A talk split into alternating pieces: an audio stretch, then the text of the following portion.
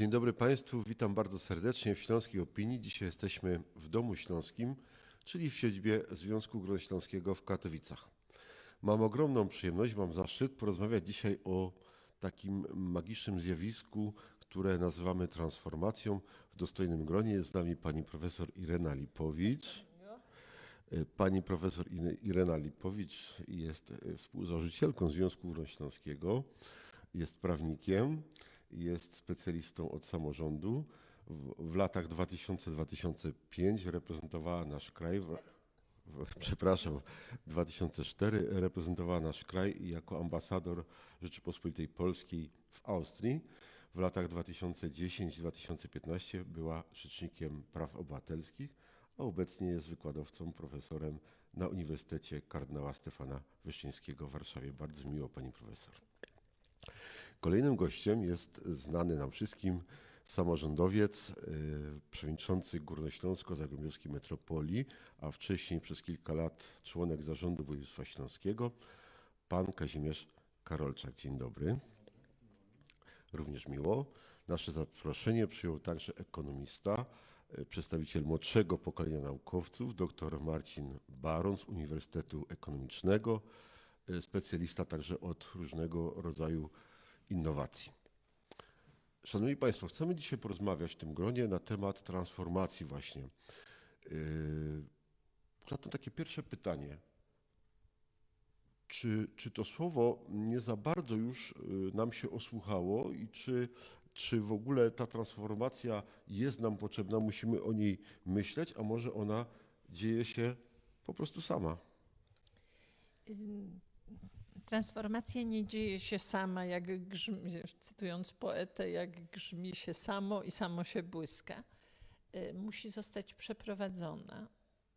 To, co dzieje się samo, to są żywiołowe procesy gospodarcze. I widzimy na przykład na przykładzie okolic Pittsburgha czy niektórych regionów amerykańskich, jak wyglądają tereny, które pozostawiono takiej żywiołowej, specyficznej dla innych obszarów kulturowych transformacji. Częścią tożsamości europejskiej jest to, aby nie dopuścić do nadmiernych różnic majątkowych, aby nie dopuścić do powstawania ogromnych obszarów ubóstwa i slumsów Europa nie ma też tyle przestrzeni jak Ameryka, żeby móc porzucić wręcz pewne obszary na kilkadziesiąt lat. Ta transformacja, której dokonano w roku 80, rozpoczęto w roku 89, była operacją ratunkową. Tak jak przy innych operacjach ratunkowych, trzeba było baczyć na cel główny, na to, żeby nasze państwo i nasze społeczeństwo w ogóle przeżyło. I wielu rzeczy nie można było dopilnować, zrobić.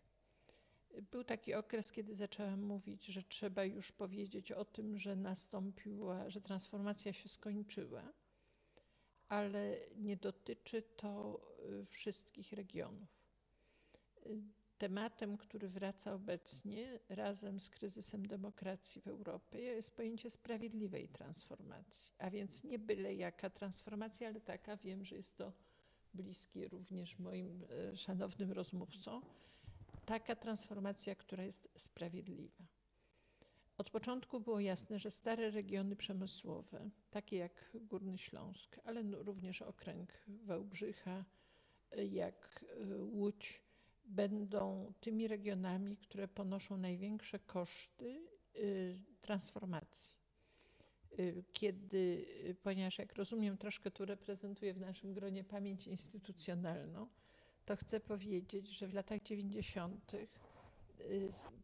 w czasie, który spędziłam w parlamencie, zrobiliśmy konferencję i projekt Problemy społeczne starych regionów przemysłowych, próbując ściągnąć osoby i ekspertów z Pas-de-Calais, Andaluzji, z Pittsburgha, żeby pokazali nam wówczas, jak oni poradzili sobie z tak olbrzymim zadaniem.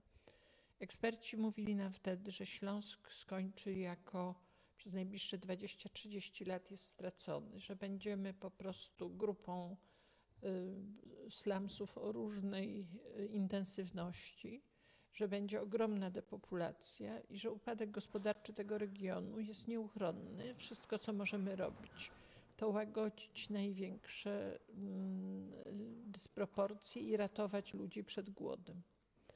Nie mogliśmy się pogodzić z taką wizją. I pewne rzeczy, pewne inwestycje wtedy rozpoczęte, takie jak na przykład lotnisko w Pyrzowicach, jak już wtedy wymarzona DTS i takie rzeczy, które nie zostały zrealizowane, takie jak kolej metropolitalna, podobna jak jest w Trójmieście, y, one miały przenieść nas na inny poziom. Śląsk poradził sobie y, w niektórych częściach samodzielnie ponad wszelkie spodziewanie. Za mała jest świadomość tego sukcesu, ale są takie miejsca, takie jak Bytom na przykład, w którym największy geniusz transformacji nie byłby w stanie dokonać cudu bez dużych środków y, zewnętrznych. I są takie potrzeby tej aglomeracji, które bez Y, współpracy, bez jednolitej instytucji, która spina wysiłki miast i gmin, nigdy nie pozwoli nam przekroczyć pewnego progu. Tyle na początek. Dziękuję bardzo. Y, szczęśliwie dzisiaj na Śląsku nie mówimy o głodzie, przynajmniej w jakimś powszechnym wydaniu.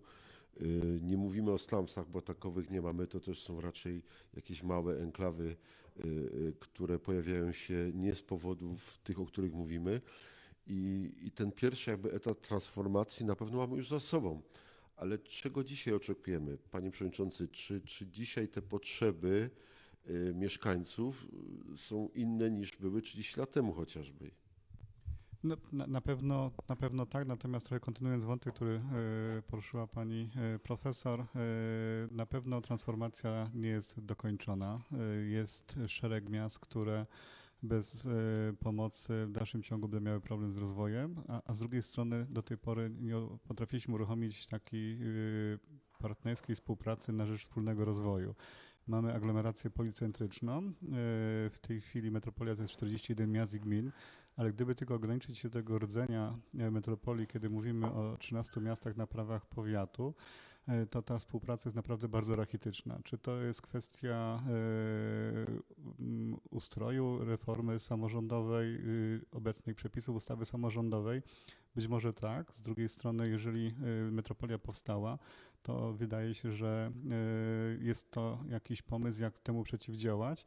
I ta instytucja, o której pani właśnie profesor wspomniała, y, właśnie zaistniała, która mogłaby tą transformację dokończyć, byłaby w stanie wygenerować ten kapitał intelektualny i społeczny do tego, żeby uruchomić te więzi y, i budować współpracę między gminami, żeby sięgnąć po te duże projekty. Y, kolej aglomeracyjna to jest jeden z sztandarowych projektów metropolii Dużo o nim mówimy, nie ze względu na to, że to ma być coś, co dokończy transformację, ale z drugiej strony podniesie jakość życia mieszkańców. Bo w tej chwili y, regiony ze sobą, duże miasta, one już y, między sobą konkurują przede wszystkim właśnie wyłącznie jakością życia swoich mieszkańców tym, y, co oferują swoim mieszkańcom, jakie możliwości rozwoju, jakie, na jakim poziomie uczelnie się znajdują w danym mieście, jakie możliwości spędzenia czasu wolnego, ale po te czasami też podstawowe rzeczy. Kwestia czystego powietrza dla nas to jest kwestia nie tylko wyłącznie jakości życia, ale i możliwości przeżycia. Bardzo dużo ludzi na to zwraca uwagę. Mamy szereg dowodów na to, jak to wpływa na skracanie długości życia. E, czyli jeżeli chcemy mówić o przyszłości, musimy sobie poradzić z podstawowymi problemami. Na pewno czyste powietrze do nich należy, na pewno jakość życia związana z transportem publicznym, z tym, żebyśmy nie godzinami nie stali w korkach i tracili tego czasu na swoje życie prywatne, osobiste, na możliwości rozwojowe, bo to jest zabierany nam czas z tych innych możliwości, które moglibyśmy ten czas pożytkować. E, ja czasami nawet e, uważam, że w dzisiejszym czasie tym środkiem płatniczym jest po prostu nasz e, czas, że on jest najwięcej, najwięcej warty i oczywiście plus zdrowie. Jest jeszcze więcej takich projektów, które miasta powinny ze sobą dawno już koordynować. Kwestia nieudanego projektu choćby odpadów, spalarni odpadów, wspólnej gospodarki śmieciowej. Widać po obecnych podwózkach, jak to bardzo wpływa na też jakość życia mieszkańców, na ich dysponowanie swoim budżetem, jak te podwyżki będą się przenosić przecież też na, na to, w jaki sposób mieszkańcy odbierają, jaką mają percepcję wobec swoich miast, y, swojego miejsca zamieszkania. Y, I takich tematów y, myślę, że całkiem sporo.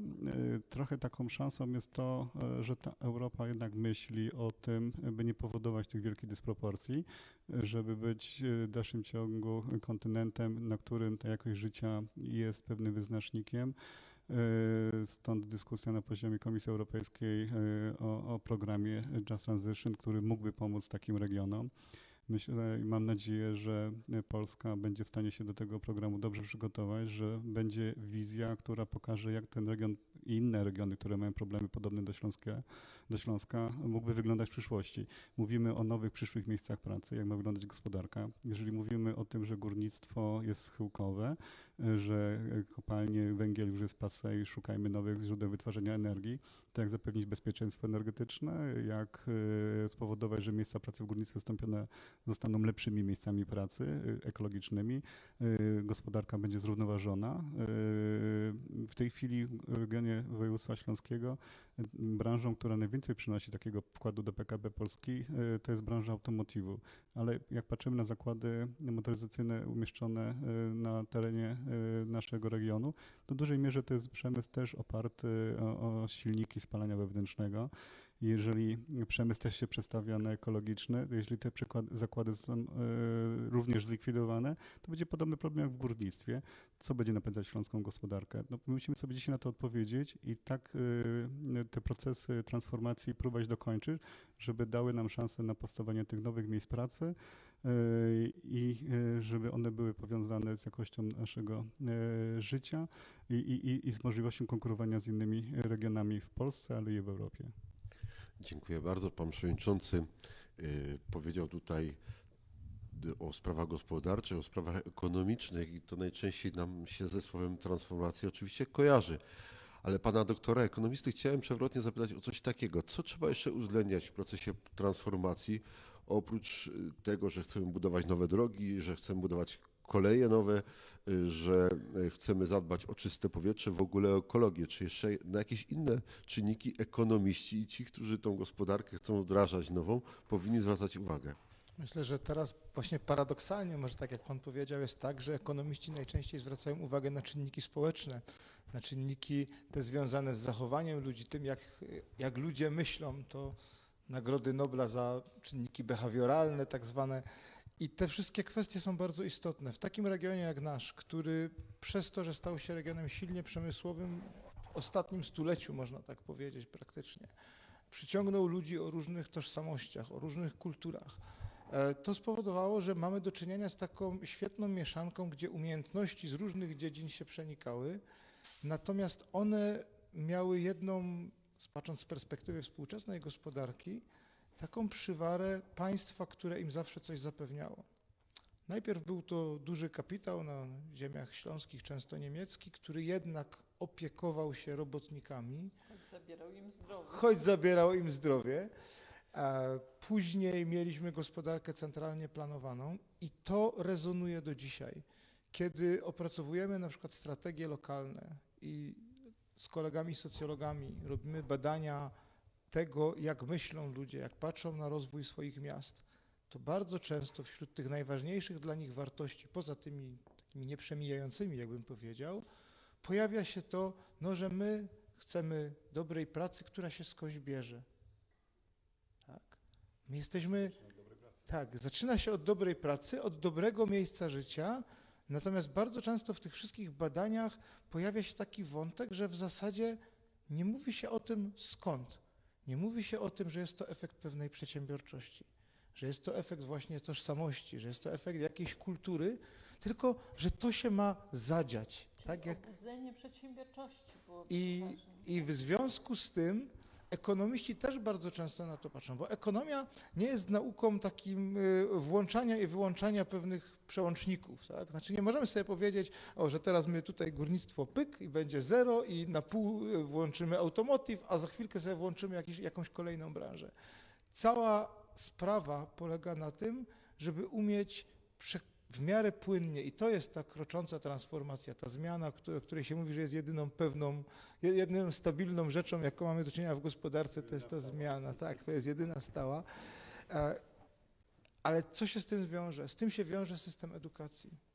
Ja myślę, że system edukacji ma też taką cechę, że wszyscy wpadają w nieustanną pułapkę tego, że my zawsze go widzimy na tu i teraz. A on niestety musi być parę kroków do przodu. I my czasami teraz się zastanawiamy, oj, to jak świetnie kształcić na przykład dla tych dużych koncernów międzynarodowych, które przychodzą czy przyszły 10 lat temu do regionu i są i świetnie. A my już powinniśmy myśleć o tym, o czym powiedział przed chwilą pan przewodniczący, że jeżeli my wiemy, że ta sinusoida gospodarcza kiedyś się przytrafi, tak jak teraz górnictwu, tak się kiedyś przytrafi innym przemysłom, to co będzie na fali wznoszącej za 5, za 7, za 15 lat i o tym rozmawiać z ludźmi. I tak naprawdę tu zatoczę właśnie taką pętlę do tego. O tym bardzo często ekonomiści mówią, kiedy myślą o rozwoju regionu. Właśnie jak prowadzić ludzi na takie tematy jak przedsiębiorczość, jak odpowiedzialność, jak inicjatywność, jak zaradność, bo z tymi dużymi procesami gospodarczymi wielki kapitał sobie bez problemu poradzi. Tylko ten wielki kapitał nie do końca patrzy na mapę. Znaczy on widzi mapę przez pryzmat tego, że świat jest nasz. Bardzo proszę. Jeśli mogę trochę e, e, odezwać się, bo w kategoriach o tym, e, o czym mówił pan doktor, w ramach metropolii bardzo dużo mówimy na przykład o dronach. E, albo o wykorzystaniu wodoru jako tym nośniku energii, który może być przyszłością. Baterie e, elektryczne mają sporo wad, elektromobilność opiera się na bateriach. Czy to jest dobry kierunek, tego nie wiem. Ale w każdym razie ja osobiście dużo mówię o dronach, dużo mówię o wodorze. Zastanawiam się, jakie e, przykłady, jakie mechanizmy uruchomić po to, żeby wspierać tego typu branże, bo to mogą być branże przyszłości bardzo dużo ludzi tak się zastanawia i trochę po co mi to jest potrzebne. Zajmij się tą koleją i, i, i już zrób swoje. Y, ale to właśnie chyba dlatego myśląc o tym, co na tej przyszłej wznoszącej, jakiego rodzaju branże mogą powodować powstawanie nowych miejsc pracy, w jaki sposób możemy wykorzystać potencjał naukowy naszych naukowców, powinniśmy wchodzić w te branże, które w tej chwili są szczątkowe, zalążkowe, Y, bo y, no, trochę trzeba zainwestować y, tam na tej wznoszącej, kiedy ona się zaczyna, a nie kiedy jest rozpędzona, bo wtedy jest największa szansa na to, że będziemy na odpowiednim poziomie wartości dodanej, które daje dany przemysł. Wodo, wodór w tej chwili już są kraje, które Y, strategie narodowe przyjmują. Japonia dała dobry przykład. Y, uruchomiła w ogóle, uwolniła wszystkie swoje patenty po to, żeby budować ekosystem, y, gospodarkę partii na wodorze, ale z podobnej sytuacji energetycznej jak Polska. Jakby u nas nie było węgla, to też nie mamy tak samo jak Japonia żadnych surowców energetycznych. Jak ma wyglądać przyszłość energetyczna? Japonia sobie trochę odpowiedziała na tym. Po Fukushimie nie ma już zgody na atom, jest zgoda na wodór. Y, y, drony w tej chwili. Y, cała Europa się zastanawia, w jaki sposób dopuścić drony do przestrzeni miast, żeby one były bezpieczne dla mieszkańców, jakiego rodzaju usługi mogą być realizowane pomocą dronów i jaki może być to przyszła gałąź gospodarki. Wszelkie analizy wskazują, że perspektywy są wielkie, jeżeli to wszystko pójdzie w dobrą stronę. Inwestujmy w to, co jest na początku. Koszt inwestycji jest mały stosunkowo. Liczy się pomysł, liczy się kapitał intelektualny inwestujmy to, w czym jesteśmy dobrzy. Y, w pełni się zgadzam z panem przewodniczącym. Jednym z profilów naszej katedry jest prawo dronów. Y, elektromobilność być może jest tylko y, stanem przejściowym do baterii wodorowych. Też jest to dokładnie to, o co nam chodzi. I do tych trzech rzeczy chcę tylko dorzucić coś konkretnego, znaczy takie konkretne obrazy, które mogę sobie wyobrazić. Skoro, jak powiedział pan doktor, mm, siłą mm, czy słabością naszego regionu jest ciągle słabsza przedsiębiorczość, bo ludzie pracowali w wielkich jednostkach, gdzie praca jakby przychodziła z góry i była organizowana. Y, I tym się różnimy na przykład od Podhalan. Ślązacy są równie pracowici jak górale. E, prawda? Ale nie mamy tej tradycji. Wobec tego, a równocześnie wszyscy podkreślają, że wartością bardzo śląską jest rodzina. E, odpowiedź firmy rodzinne, które mają swoje struktury. Firma rodzinna jest bardzo przyszłościowa, bo ona nie maksymalizuje zysku i nie ucieka do Bangladeszu, tylko pracuje dla następnej generacji. Gdyby y, tą naszą wspólną strategią sprawiedliwej transformacji była ta przedsiębiorczość tam, gdzie jest słabsza, jako przedsiębiorczość rodzinna jest łatwiejsza do przeprowadzenia. To są przykłady, które mamy w Polsce, ale przykłady, które sprawdzają się też w Niemczech czy w Austrii. Warto na to spojrzeć. Jeżeli chodzi o kwestię dronów, to mogę tylko powiedzieć, że nie tylko moim marzeniem jest właśnie taki Hyde Park dronowy, czyli ten europejski demonstrator dronów i też obszary, w których można byłoby spokojnie drony eksploatować, również w sposób badawczy, ale na przykład y, widzimy, jak wiele dokonało Zabrze z nieczynną kopalnią, w której jest się 170 tysięcy turystów rocznie. Wiemy, że naszą siłą jest e-sport, który y, jest, stał się wielkim wydarzeniem w Katowicach i rozsławił też markę Katowic.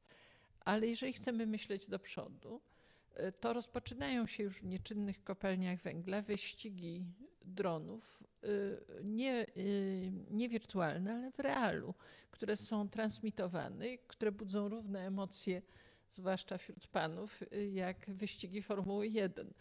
Y, skoro y, mamy ten problem, żebyśmy się silniej postrzegali jako region, jako aglomeracja, wyobrażam sobie kampanię billboardową czy inną, która by prezentowała pewne rzeczy jako dumę regionu bo ciągle jeszcze tak nie myślimy. Wiemy, że teraz jest taki trend w historii, żeby na przykład pokazywać historię jakiejś epoki, czy jakiegoś problemu zimnej wojny, czy okresu faszyzmu, czy okresu Solidarności, na przykład jako historię stu przedmiotów.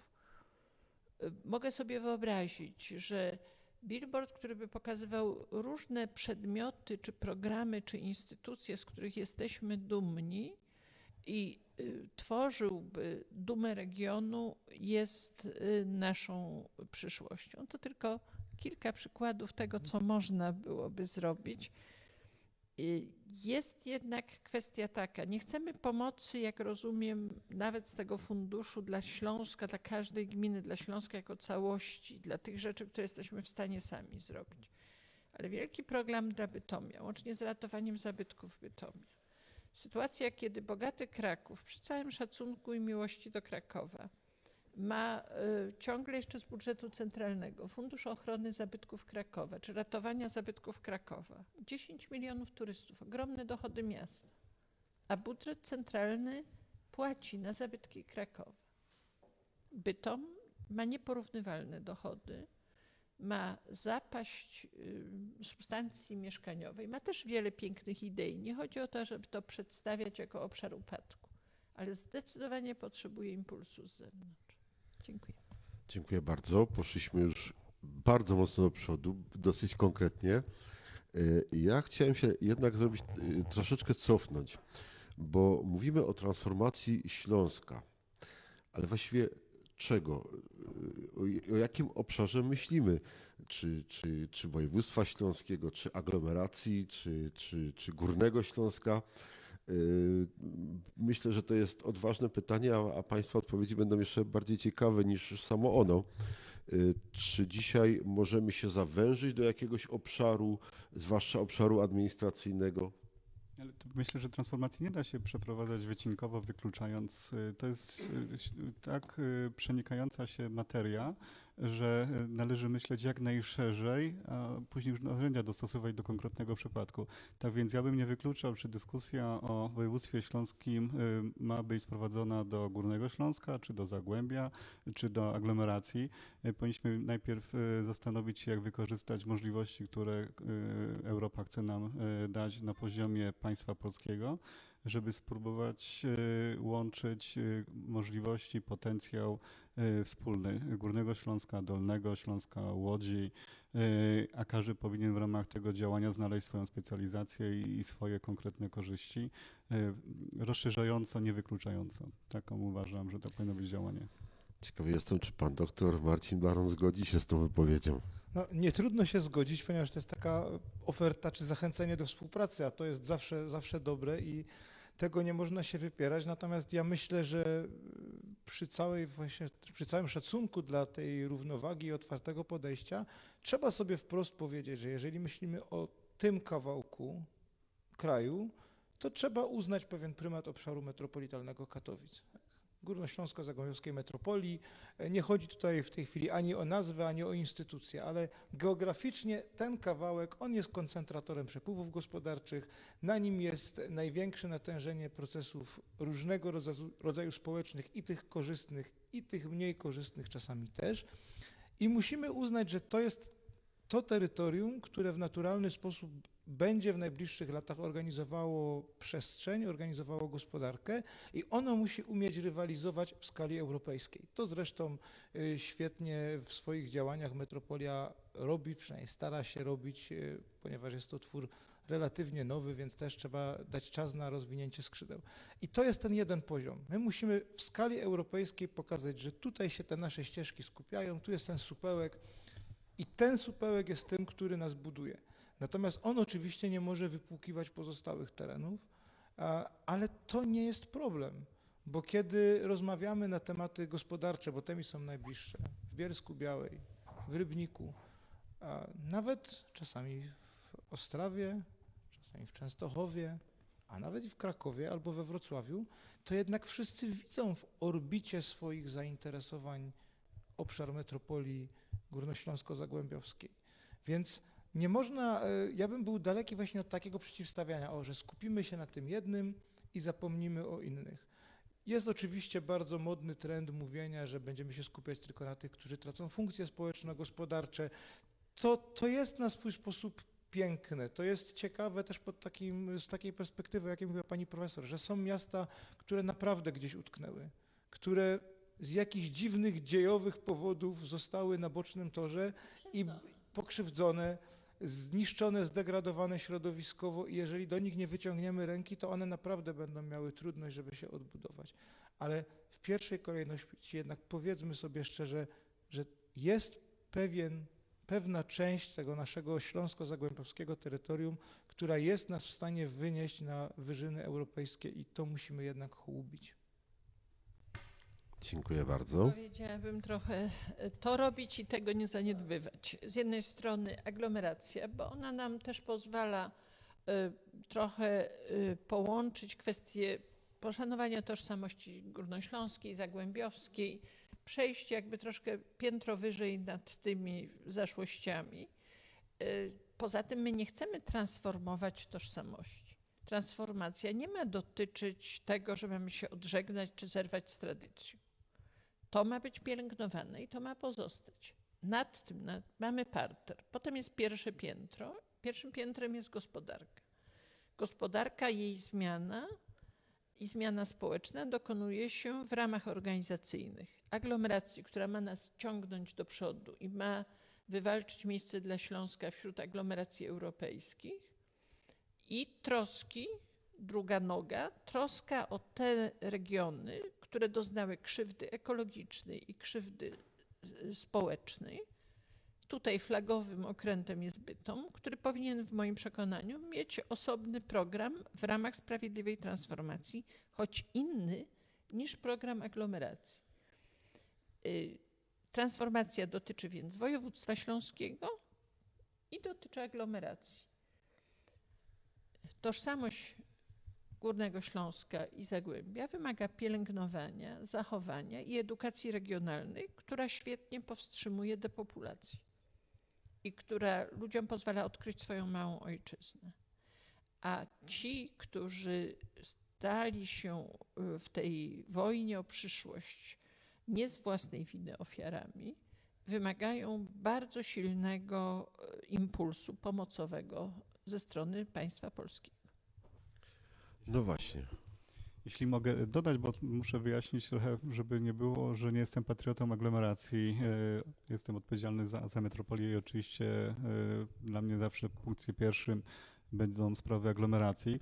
Natomiast mówiąc o e, kontekście, przenikaniu się i o tworzeniu pewnej wizji tego, jak ma wyglądać transformacja, bardzo mocno liczę na tą współpracę i na znalezienie z innymi obszarami, czy metropolitalnymi w Polsce, y, czy innymi subregionami tych, tych możliwości współpracy, bo, y, bo nawet na przykładzie Bytomia, y, kiedy uruchomiono tak zwany obszar specjalnej strategicznej interwencji, to jest 100 milionów y, euro, które miało zostać wydatkowane przez ten region, ale mm, przez to miasto, y, ale trochę to zostawiono miasto samo sobie, y, liczono na to, że macie pieniądze, zróbcie z nimi co uważacie najsensowniej, wypracujcie własną strategię i pamiętam y, marszałka, który y, rozliczał y, władze Bytomia, co w tej sprawie zrobili.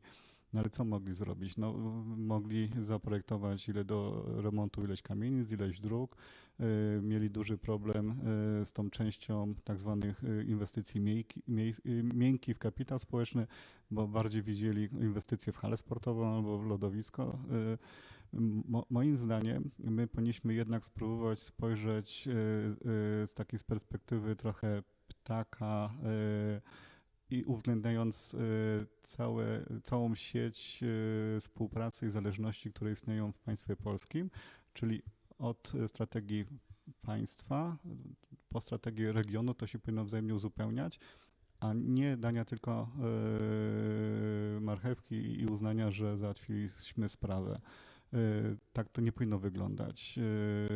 To wymaga pewnej mądrości ta współpraca międzyrządowa, regionalna, a później schodzić w dół, y, y, y, ale jednak znaleźć ten, ten pomysł, tą wizję całościową.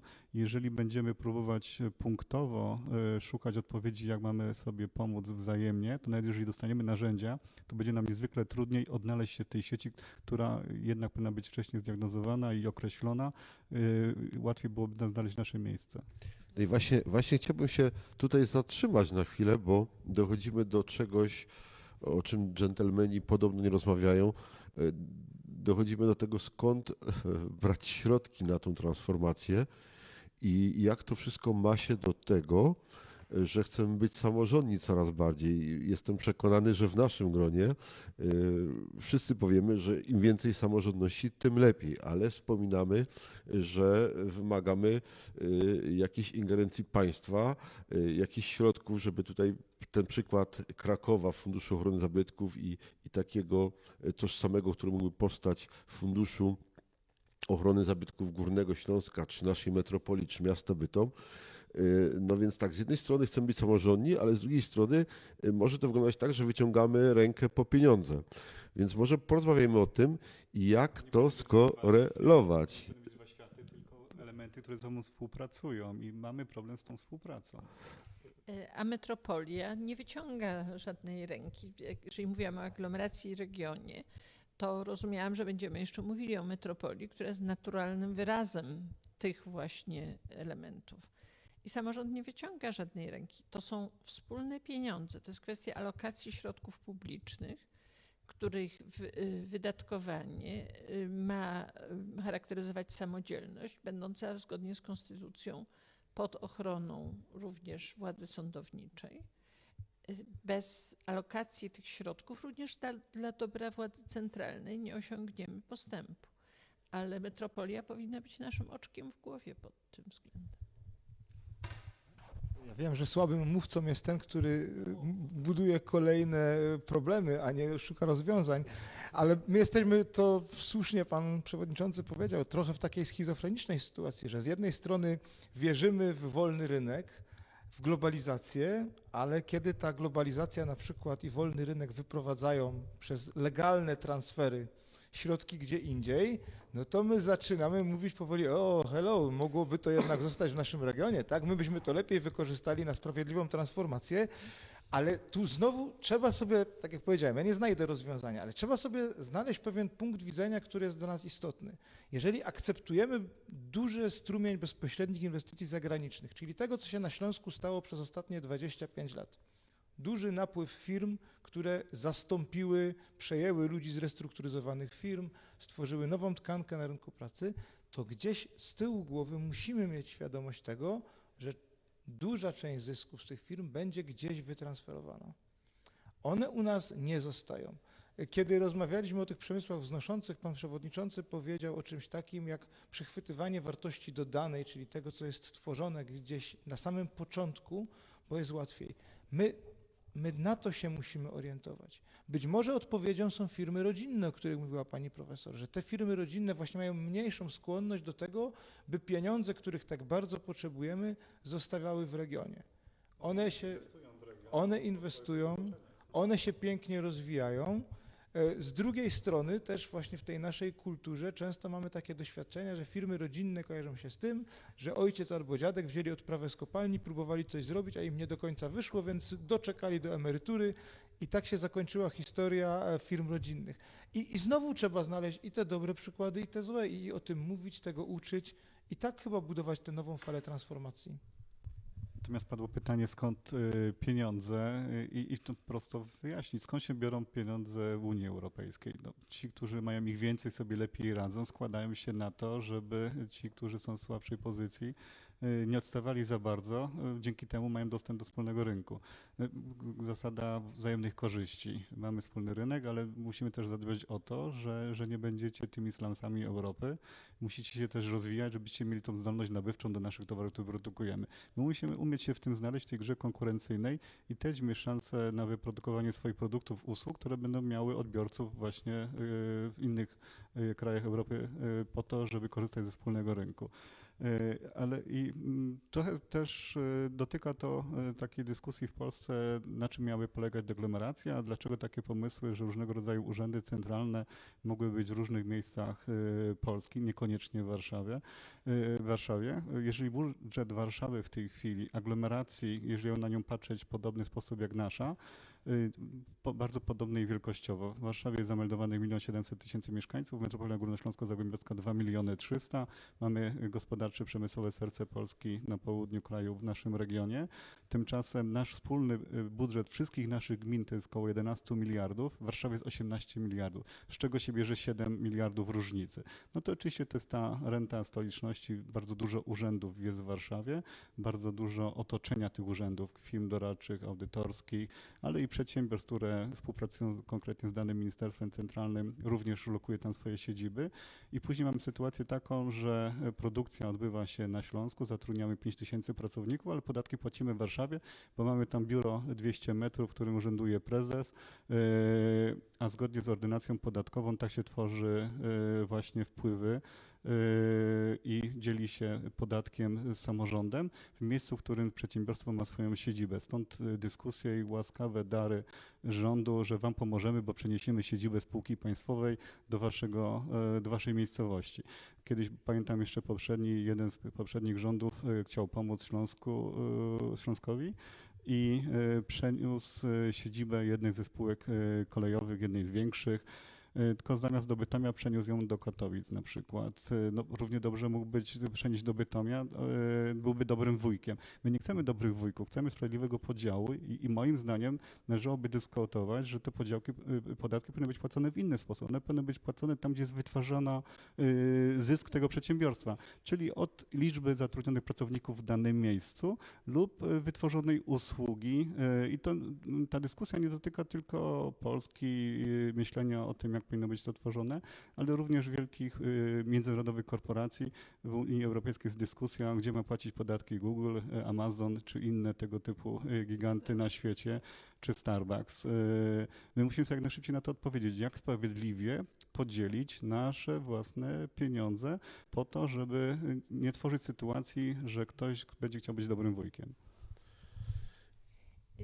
Trochę się poczułam sprowokowana tą kwestią z filmy rodzinne, więc za chwilę anegdota, która tu się narodziła właśnie w budynku, w którym się znajdujemy. Ale chciałam powiedzieć y, właśnie o tym, że deglomeracja nie powinna być posunięciem politycznym czy służyć ograniczeniu zadań samorządu terytorialnego. Przeciwnie, powinna służyć sprawiedliwej transformacji i tak y, pierwszym klientem w kolejce jest tu Łódź, która powinna przejąć szereg urzędów centralnych. Obniży to koszty ich prowadzenia, a Łodzi ułatwi pokonanie tego progu transformacji i, i przeciwdziałanie dewastacji starej struktury miejskiej. Śląsk jako serce gospodarcze powinien też w większym stopniu móc y, gościć tutaj te urzędy centralne, które dzisiaj w epoce y, komunikacji elektronicznej spokojnie mogą tutaj się znajdować. Y, jest jednak jednym z moich ulubionych tematów, jeżeli chodzi z kolei o komunikację w metropolii, jest taka myśl dotycząca tych mechanizmów podatkowych, z, troszkę z boczku, ale proszę popatrzeć, coraz więcej firm wprowadza home office, to znaczy możliwość pozostania przez pracownika w domu i wykorzystywania swojego domowego komputera, który może być służbowy, do zadań. Oszczędzamy, zdejmujemy go jakby z rynku transportu. Ale firma, która nawet 50% zatrudni w ramach home office, nie zostaje w żaden sposób nagrodzona za to. Gdyby można było mieć jakiś odpis lub niższy podatek, jeżeli udowodnimy, że w godzinach szczytu zabraliśmy połowę naszych pracowników e, z tego rynku transportowego, to można byłoby mieć zupełnie nowy sposób spojrzenia na komunikację. Jeżeli mamy e, tutaj anegdota obiecana, czekaliśmy tutaj chyba właśnie na jakieś spotkanie Związku Górnośląskiego jeszcze w czasach, gdy żyła pani wiceprezes Łucja Staniczkowa, której portret tutaj nam towarzyszy. I wtedy siedział tutaj młody człowiek, chodziło o współpracę właśnie z organizacją, z Fundacją Firm Rodzinnych. I ja oczekując, zapytałam go trochę z grzeczności, no a jaka była historia waszej firmy rodzinnej? I tak jak pan doktor mówi, mówi, no padła firma taty, padła firma mamy, ojciec tam dostał z huty niedużo, a mama pracowała w zakładach mięsnych, ale jako księgowa i masaże wzięli te wszystkie maszyny do, jak już cały zakład rozbierano właściwie do produkcji wędlin, no a mama przyszła do domu z taką ogromną żeliwną maszyną do robienia siatek na szynki i wędliny. Y, zdumiony ojciec zapytał, co z tym mam zrobić. Ona mówi, nie wiem, tylko to nam dali. Dla księgowości, dla biura zostały tylko te, y, zostało tylko to. Wobec tego y, z pieniędzy ojca odkupiono od innych pań księgowych i urzędniczek zdumionych tym darem te żeliwne maszyny o wartości złomu, jak się wydawało, i uruchomiono produkcję. Tutaj robimy cięcie z powodów czasowych i pytam, E, młodego człowieka, no a co teraz z waszą firmą? A on skromnie spuszczając oczy mówi, teraz jesteśmy drugim światowym producentem siatek na szynki. Mówię, a pan będzie następcą? Mówi, rodzice posłali mnie na Politechnikę, żebym studiował elektronikę, e, ale ta firma tak dobrze idzie, ojciec chce na emeryturę, no więc teraz ja to też prowadzę. E, no i nawet mi się przydała ta elektronika, bo się okazało, że takie zrobiłem systemy optoelektroniczne do łapania tych oczek w tych siatkach. Myślałem, że wszyscy takie mają, ale nie mają. I teraz zarabiamy więcej z tych systemów, ze sprzedaży tych systemów optoelektronicznych niż z samych siatek. Dedykuję tą historię, żeby pokazać, mamy tu ciągłość, trwałość, pomysł, tą samą katastrofalną sytuację wyjściową, a z kolei nie w ścisłej aglomeracji historia firmy Rolnik jest właśnie taka. A więc niektóre przetrwały, niektóre były bardzo innowacyjne i kreatywne, ale trzeba to wzmacniać. Dziękuję bardzo. E, szanowni Państwo, ja jeszcze będę jednak wracać do tych pieniędzy, bo wydają one się przynajmniej bardzo ważne. I pan przewodniczący y, mówił o tym, jak w Polsce działa system fiskalny ściągania podatków Y, myślę, że działa bardzo dobrze, ale też dystrybucji.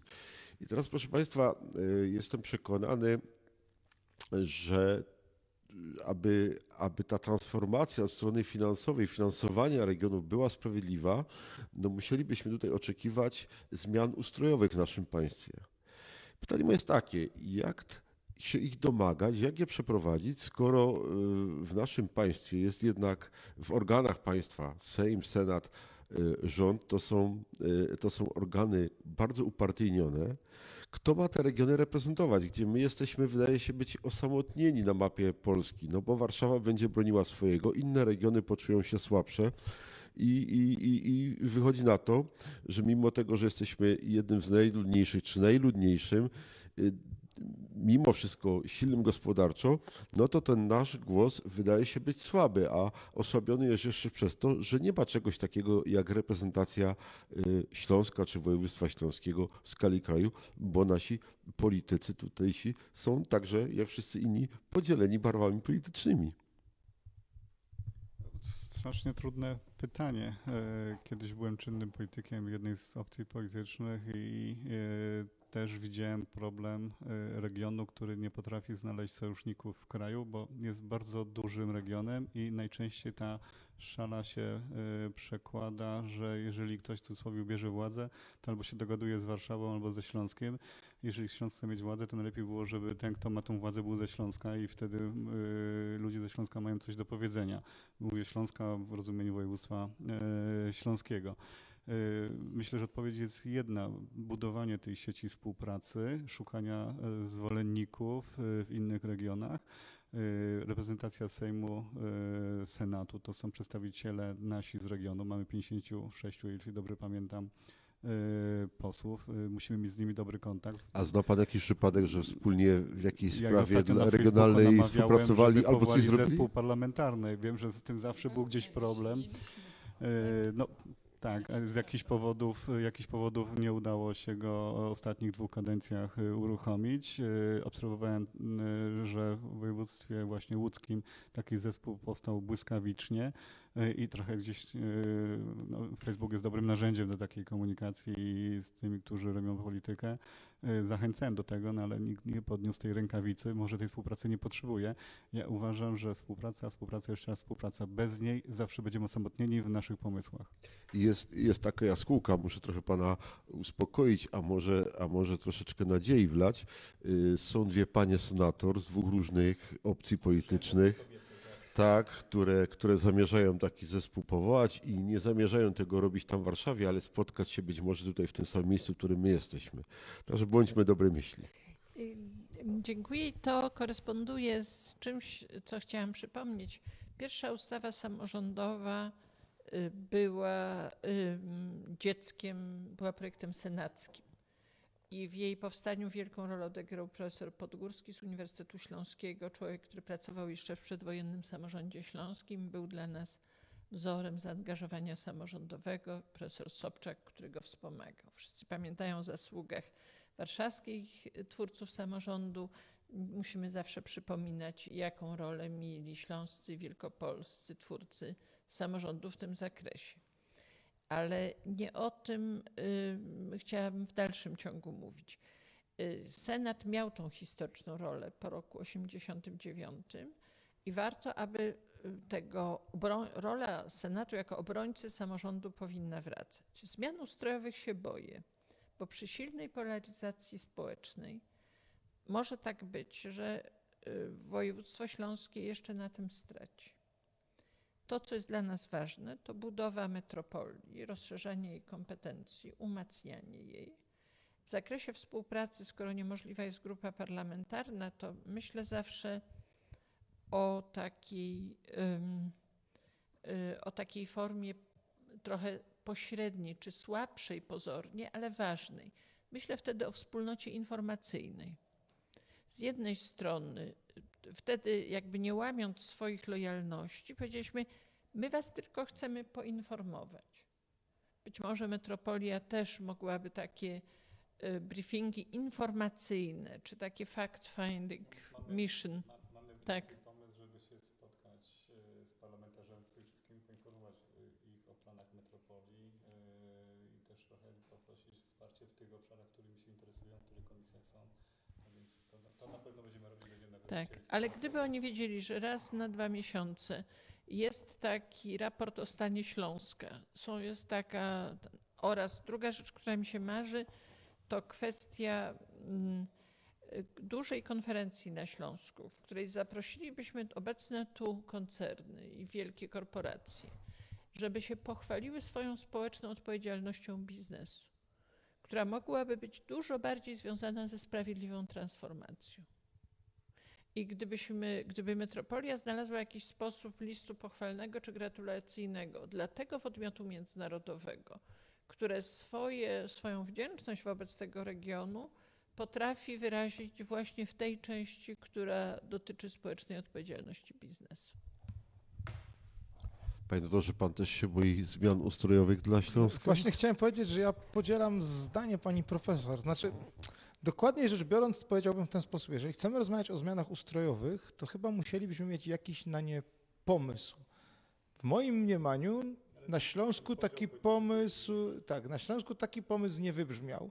Przy tej polaryzacji, na którą zwróciła pani, uwagę pani profesor, byłoby to trudne, mogłoby się dla nas skończyć gorzej, z tego względu, że przecież wszystkie wskaźniki makroekonomiczne pokazują, że województwo śląskie jest jednym z województw silniejszych, bogatszych, lepiej zarabiających, o wyższych emeryturach i tak dalej. Przy bardzo niepokojących trendach. Przy niepokojących trendach, które nikogo nie interesują, komu jest teraz gorzej, tak? Więc, więc e, tak, ale w takim, w takim prostym przekazie naprawdę z, ze Śląskiem nie jest tak źle, no i też nie, nie dajemy się w, m, manewrować w taki tor, że jest naprawdę źle, bo nie jest źle, to jest jednak e, bardzo silny region polski, jeden z silniejszych polskich regionów, aczkolwiek niewątpliwie tracący swoją dynamikę, więc moim zdaniem y, mnie też byłoby bliższe propagowanie tego, co mamy.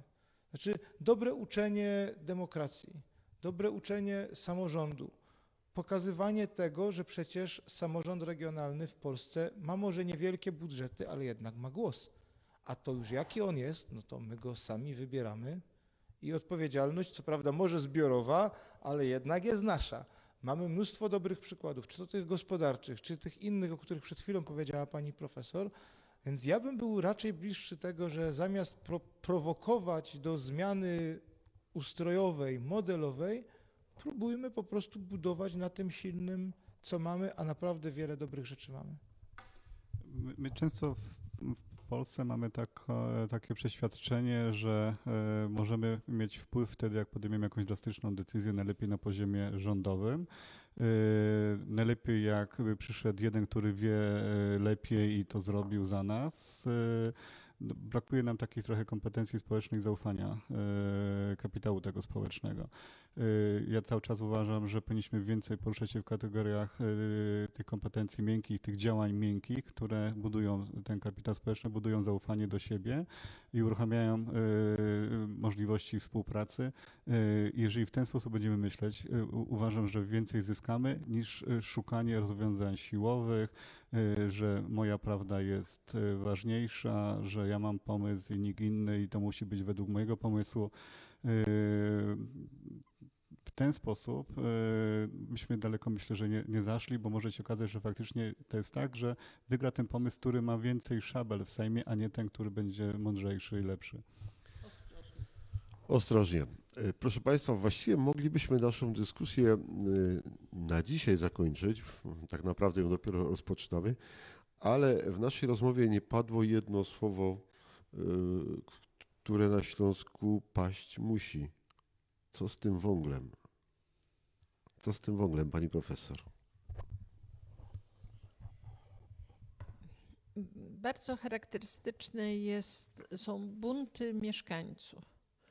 E, W związku z budową nowej prywatnej kopalni Moszczenica, zdaje się tak, Y, która, nie wiem czy taka będzie jej nazwa w tej spółce, czy w jaki sposób to się będzie nazywać.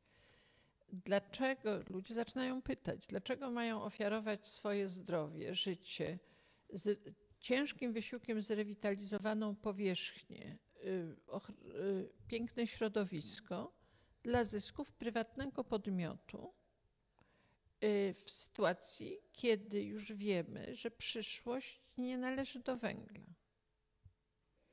Y, Jedną, być może jednym z działań metropolii mogłoby być właśnie takie oddziaływanie edukacyjne w skali kraju, polegające na tym, aby ten obraz tych upartych Ślązaków, którzy mimo, że tracą zdrowie i życie i że to kosztuje y, wielkie, y, wielką ilość nowotworów, chorób serca, wielkie, wielką zapaść y, infrastrukturalną, to z, trzymają się z uporem maniaka tego węgla, bo to rzekomo wyraża ich tożsamość. Węgiel nie wyraża naszej tożsamości.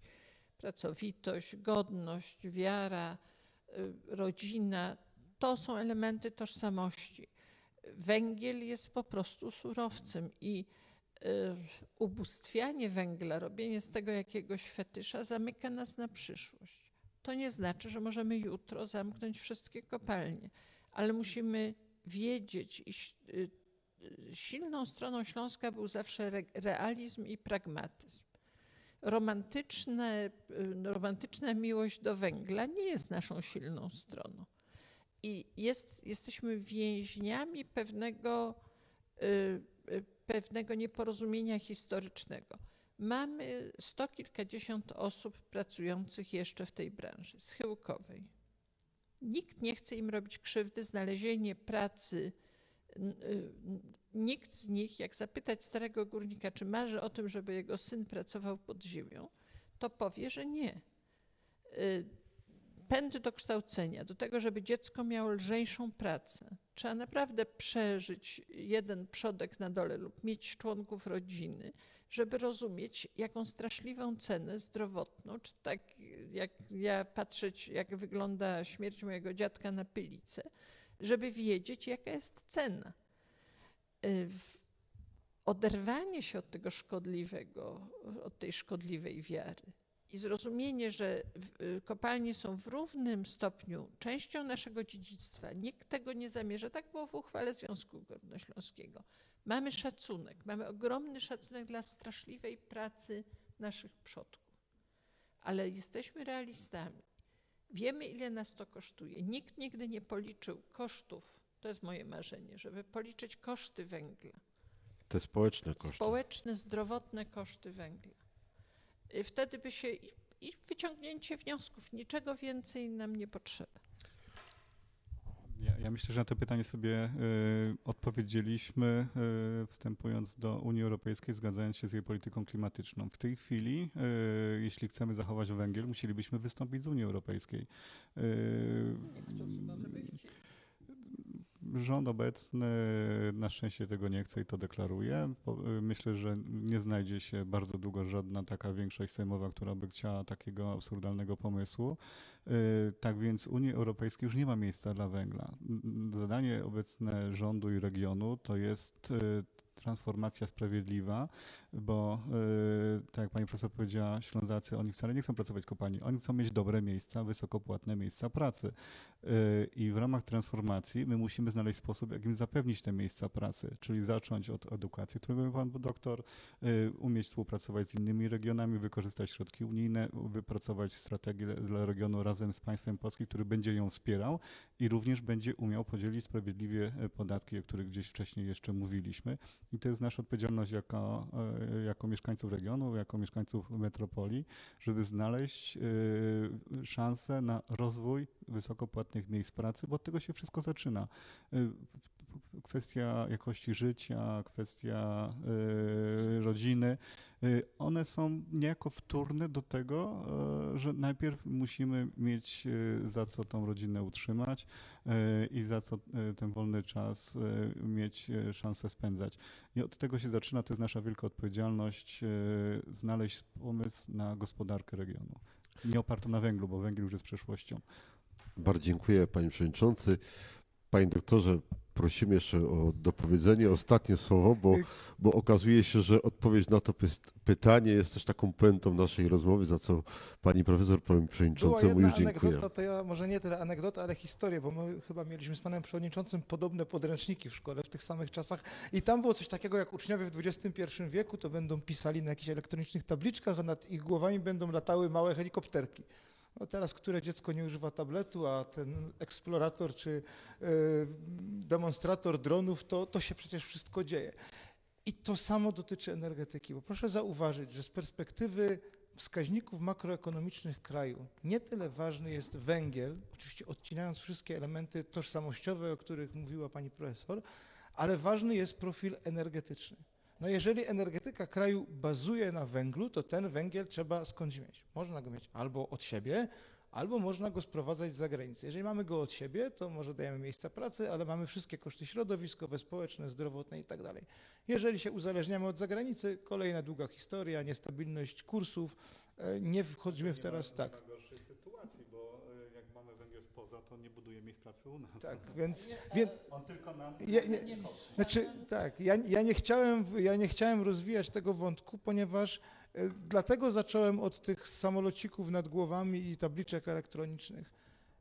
Wydaje mi się, że my w tej dyskusji za mało wierzymy w zmianę technologiczną, która się dzieje. My w tej chwili na pozyskiwanie energii ze źródeł odnawialnych wciąż patrzymy, jak my kiedyś tam w szkole na te. Tak, e, generalnie, jako społeczeństwo. Patrzymy, patrzymy jak na te dzieci, które kiedyś będą za 50 lat pisały na elektronicznych tabliczkach. To się stanie. Znaczy, ten miks energetyczny się zmieni przez systemy prosumenckie, przez zwiększenie efektywności e, energii odnawialnych. Jeżeli się zwiększa efektywność, jeśli się coś upowszechnia, to tanieje. To są prawa ekonomii, ekonomii znane od lat na różnych rynkach i na tym rynku też się to stanie. I ten miks energetyczny, on się w naturalny, powolny sposób też będzie zmieniał. I to spowoduje, że zapotrzebowanie na węgiel będzie mniejsze i wtedy naprawdę można zrobić z tego piękną ikonę tożsamościową, ale niekoniecznie bożka, bo tak odczytywałem panią profesor. Bardzo Państwu dziękuję. Bez węgla da się żyć, bez węgla da się przeprowadzić dobrą transformację, taką, która spowoduje lepszy komfort życia mieszkańców Górnego Śląska, Zagłębia, województwa śląskiego. W to wierzą moi rozmówcy. Dziękuję Państwu za tę rozmowę. Pani profesor Irena Lipowicz, pan przewodniczący Kazimierz Karolczak i pan doktor Marcin Baron. Proszę Państwa, za niedługo kolejna debata, kolejna rozmowa o transformacji na Śląskiej Opinii, a teraz zapraszam do komentowania naszej rozmowy. Wszystkiego dobrego, kłaniam się nisko.